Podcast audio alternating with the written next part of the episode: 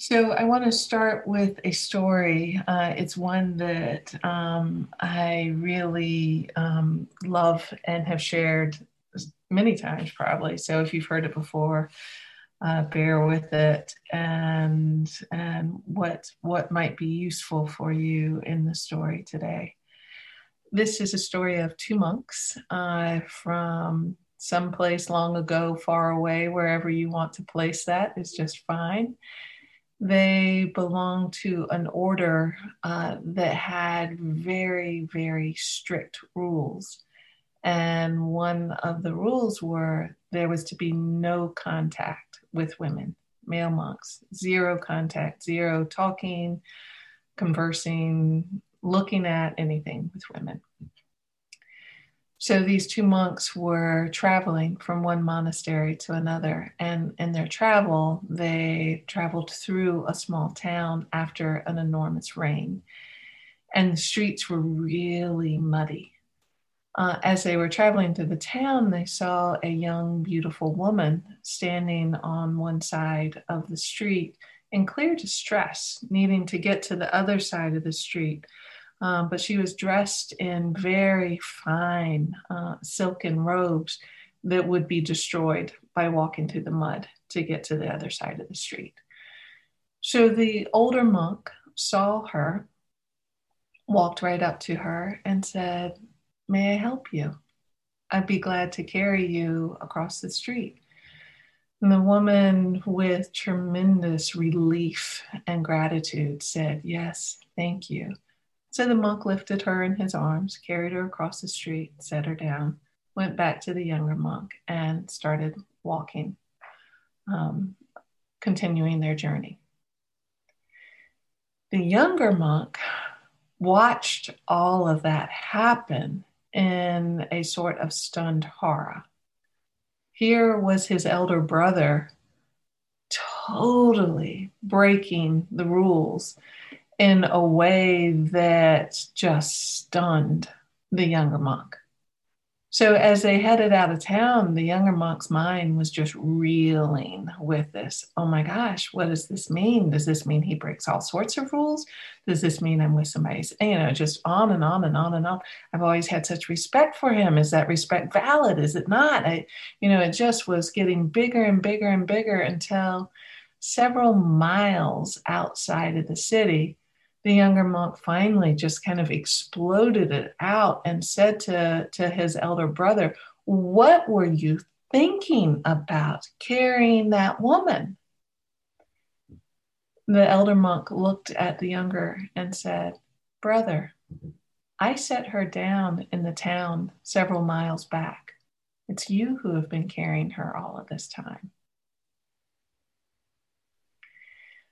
Love that story because it's such a clear illustration of what our minds can do when we get hold of one thing and then let it bloom or proliferate or explode into this this entire um, this entire thought storm that then actually takes on a life of its own and becomes hard to get out of. Uh, rumination. Anyone know anything about that one? There's actually a great word, I love this word in Buddhist psychology for that act, and it's called papancha. And even the word, like a really good um, sound description for that proliferative mind state that we can get in um, papancha. So the younger monk obviously caught in that state of, of papancha with this onslaught of dialogue from the not peaceful mind, from the reactive mind. And the other monk is the sweet relief waiting for us when we learn to set it down, whatever it is that we need to set down. So I want to talk a little more um, about Papancha and that and one way to help setting it down. And this is this is really built on what we we looked at last week with the breaking down into the parts. One of the first things I want to say, though, about papancha is sometimes we know we are caught. I mean, we just we're we're caught in a worry storm, a fear storm, an anxiety storm, whatever it is. Um, and it's very, very clear. My mind is in a rut that I cannot break loose of. What's interesting when you start to pay attention uh, is that often our minds can be doing some sort of low grade papancha in the background all the time. So, being able to recognize when there's some sort of clinging of thought, you know, it just like some some trigger happens, and and there's a, something in us that doesn't let go of it, and it just kind of um, churns um, throughout the day. So, one way to understand what happens with that, where that comes from, is, is that breaking down into the parts that we talked about last week. Um, and I really want to hone that conversation to one particular part of that. So, as a reminder, there is this initial contact. The mind contacts something. Uh, it could be a sound, it could be the temperature of the room, it could be um, a thought, a memory. Doesn't really matter what it is, but there's some initial contact. And out of that initial contact, there is, and I'm simplifying this a little bit, but um, I don't think too much. There is an unconscious immediate assessment of that contact. Was it good? Was it bad? Like it? Don't like it? Uh, pleasant, unpleasant, um, or maybe I can't quite make sense of it, or I can make sense of it and it's not really pleasant, it's not really unpleasant. There is this chunking, uh, unconscious chunking of it into one of those basic, um, three basic categories. From a neuroscience perspective, it's really interesting to understand what we now know about that chunking that goes on. It's in the, the emotional part of the brain, the survival part of the brain, um, and is, is um, often driven by the amygdala, the survival center of the brain, with this basic question safe, not safe, safe, not safe what's really interesting is that there's a Buddhist psychology understanding of that chunking that the Buddha came up with 2,500 years ago just from observing his mind without the use of MRIs that we now have. He was able to notice, hear a sound. There's a part of the mind that goes, like that sound, want more of it. That was me my example last week of the bell. I was doing walking meditation and uh, had my phone on the insight timer and forgot that there was a, a three minute bell that would come up. And all of a sudden, there's this beautiful bell that just comes through and on my walking meditation. And I hear sound. My mind goes pleasant. And my next immediate knee jerk reaction was, and I want more. I need to mess with my phone. I need to set it up to, to make the phone, the phone ring every three minutes. But being able to notice, oh, no, wait a minute, look at that. That was just sound. That was pleasant. There's this possibility of cutting through the reactivity when we can see that. Ah, pleasant. Enjoy the sound, allow it to rise, allow it to move, fall away, and move on into the next moment without needing to cling onto it without needing to proliferate it. Um, without needing to make this whole story of, oh, I should do all of my walking meditations with Insight Timer. And I should have it so that they ring every three minutes. And if I have it ring in every three minutes, which is the better sound? Oh no, that's that bell reminds me of fire trucks. And fire trucks, you know, I mean, blah, blah, blah, can you see how the papancha from just a bell, I can go into this whole this whole thing if I don't catch it um, um, and reel it back.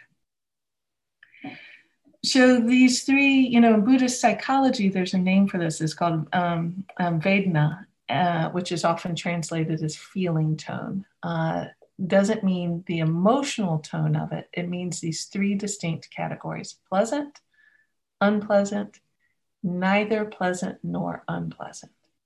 That third one, that's a mouthful to say neither pleasant nor unpleasant. So a lot of people shorten that to neutral. It's not neutral. That's a mistranslation. When I first started practicing with these feeling tones, that's all I ever heard pleasant, unpleasant, neutral. My mind early in my practice would say, oh, wow, this is neutral, and this is neutral, and this is neutral. And it took me a, a, good bit of looking to understand what I was category, categorizing as neutral was actually um, suppressed aversion, suppressed unpleasant. Like I don't really, I, I, am going to pretend everything's pleasant, but it's not really pleasant. Um, but I'm not going to admit unpleasant, so I'm going to call it neutral. So neutral, uh, there might be a true category of neutral, but that's that's more tricky um, to use that translation. Neither pleasant nor unpleasant captures a much bigger range. Uh, the example I like to use of of kind of understanding where they are different. When my mother died, my mother died with this tremendous peace and grace and beauty that was healing to be in that presence of that way of walking through the journey of dying. Was it pleasant? No, I was losing my mother. was it unpleasant? No, it was sacred space. It was it was um, a, a remarkable gift to be there. Neither pleasant nor unpleasant it just was what it was and didn't fit in, in those categories. So, kind of understanding those three categories and what our mind, um, how our mind relates to them is really helpful. If we can catch what spot our mind has put it into, then we have a way of choosing how we're going to respond to it as opposed to the unconscious sending us into the knee jerk reactivity. We can't choose which category we um, our mind is going to put something in. That happens below conscious control. Um, that was kind of that example of me thinking things were neutral when actually it was unpleasant that I was trying to put into a category of pleasant. I can't I can't choose which category. I can bring conscious attention and begin to understand this whole world of response possibility as opposed to the narrow knee jerk reactivity um, without consciousness. So, the monk, to bring it back, the monk in that opening story really caught up in this righteous rush of indignation in the beginning of it that's an important piece to name when we don't catch it and it proliferates into this big thing can actually get this addictive quality to it. Um, um, like think about some time that you felt wronged and you find yourself running the story over and over and over and like you know like how how you might have handled it handled it uh, like the knight in shining armor that rushed in and and turned it all right. Um, and and if if we don't um, respond to what's happening in our mind that sort of proliferation can take on a life on its own and start becoming consuming, you know, revenge fantasies um, that go on and on and on and on. They can get hard. Then there's this quality that they can get hard to come out of because the thing itself has taken on this, this sort of life of its own. But if we can take any kind of papancha, like like say the monk in the story, and reel it back to the initial sense contact, then we have this possibility of understanding the moment totally differently. So in this story, Clearly, the addictive drive of the papancha was unpleasant. So, what was behind the unpleasant for the younger monk seeing the older monk do it? Was that was it that he actually had an inborn fear of, or not inborn, but a, a learned fear of women? Like like there was something in him that that legitimately um, tensed and stressed and worried about contact with women. Um, was it that he had um, this um, drive to be accepted in his monastery community um, by being the perfect rule follower? you know, following the perfection of the rules at the utmost. And here he was out with one of the senior monks who who broke the rules. What does that? So does that mean he broke the rule? And would he be accepted if the young, if the older monk got kicked out for? I mean, can you can kind of see that there are lots of possibilities of what that initial contact, seeing the older monk help the woman, that that was unpleasant, and the root of that is relevant if he could have contacted unpleasant and just stayed with, this isn't pleasant. What's going on here for me? What's my tender, vulnerable hurt spot underneath making this pleasant? If we can identify the tender, vulnerable hurt spot underneath the unpleasant, that's when we have the possibility of opening to healing, of bringing something different um, for being in that mode, in that place. And that's, that's the other way that the neuroscience model for me is just so helpful to understand that papancha really is an unconscious attempt to deal with some sort of pain. At some level or another, it's an unconscious attempt to deal with unpleasant that I can't get away from, or pleasant that I don't know how to manage without wanting more and getting addicted to wanting more.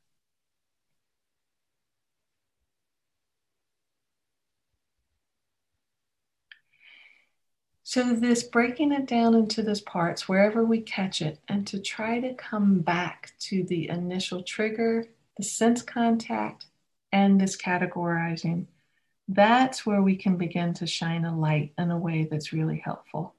So for me, when I can shine that light in that space, you know, I find myself asking questions like, what am I trying to avoid? What what am I trying to protect? What am I needing to cling on to? What is the safety issue that's making me want to cling on to something? That's not easy to do. We long for the pleasant. We long to run to the pleasant. We long to escape the unpleasant. So, coming and staying right there, that goes right against our survival instinct. It goes against what the amygdala's thinks its job um, is for us to do.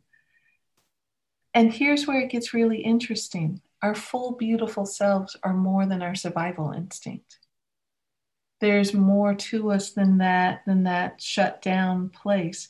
And opening up to this life that maybe eventually is just beyond pleasant and unpleasant. That's where we open up to a new life of meaning and richness, where we're not trying to run to the pleasant and run away from the unpleasant. So I love the example of that second monk um, um, in this story who could carry the lady without any harm. Um, he could have this just simple act of goodwill to another human being and do it with a freedom that transcended any need for a rule. That's what we begin to, that kind of freedom we begin to open up when we can shine a light onto where our hurt is leading us to knee jerk reactivity and where being with our hurt can open up a healing possibility instead. So, I want to finish with a quote from Rumi that um, is often shared and I think speaks to this beautifully. He says, Don't turn away, Keep your gaze on the bandaged place. That's where the light enters you. So let's just pause for a moment.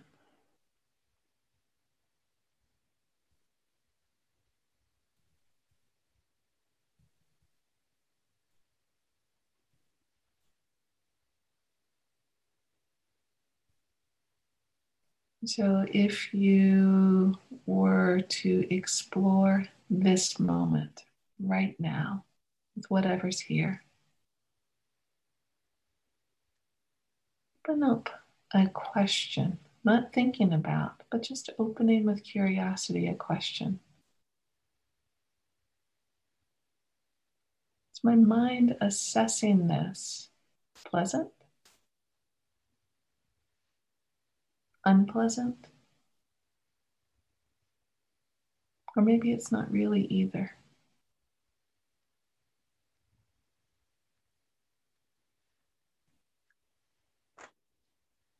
with whatever you're finding around that assessment,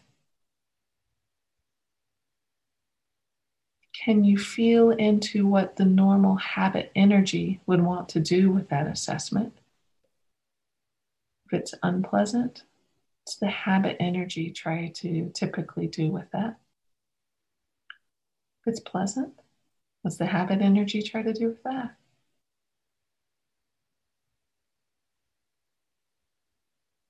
What's it like to simply acknowledge, ah, pleasant, ah, unpleasant? Breathe in, breathe out, without adding to the moment, without proliferating in any direction. Just simple acknowledgement, this moment of life, just as it is.